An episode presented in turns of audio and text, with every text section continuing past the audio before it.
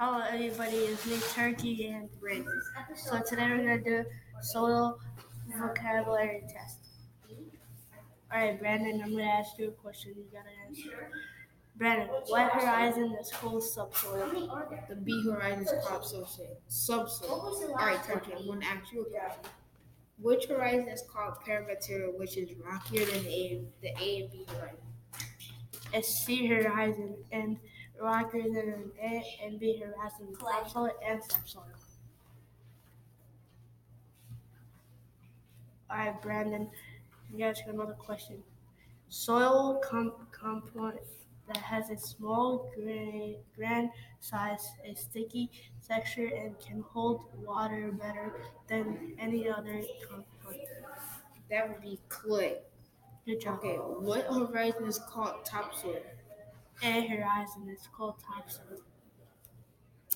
At Brandon, soil component that is dark is uh, in color and is made up of this com- compound's organic material forms from the breakdown of organic remnants. That is called humus. Good job. What type of soil is best for agriculture? It contains a mixture of sand, silt, and clay. Be loam. It's a mixture of sand, silt, and clay, and, and it's a type of soil for agriculture.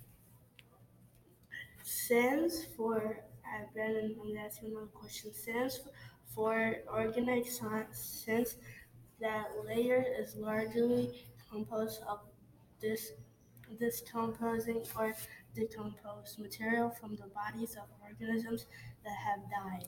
That would be called the O horizon. Good job, All Brandon. right, a measure of the ability for air and water to pass through soil. Soil's ability to transmit water. What is that called? Per, per, per, perimeterally. Per, perimeterally. Alright, Brandon. Measure of how much empty space is in, in it com- compared to its overall volume. That is porosity. Good job, Brandon. All right, soil component has a very large grain size and gritty texture and does not hold water well. Sand. That's all we have for today at the Big Daddy Twin Show. Have a good have a good day and don't forget to be awesome.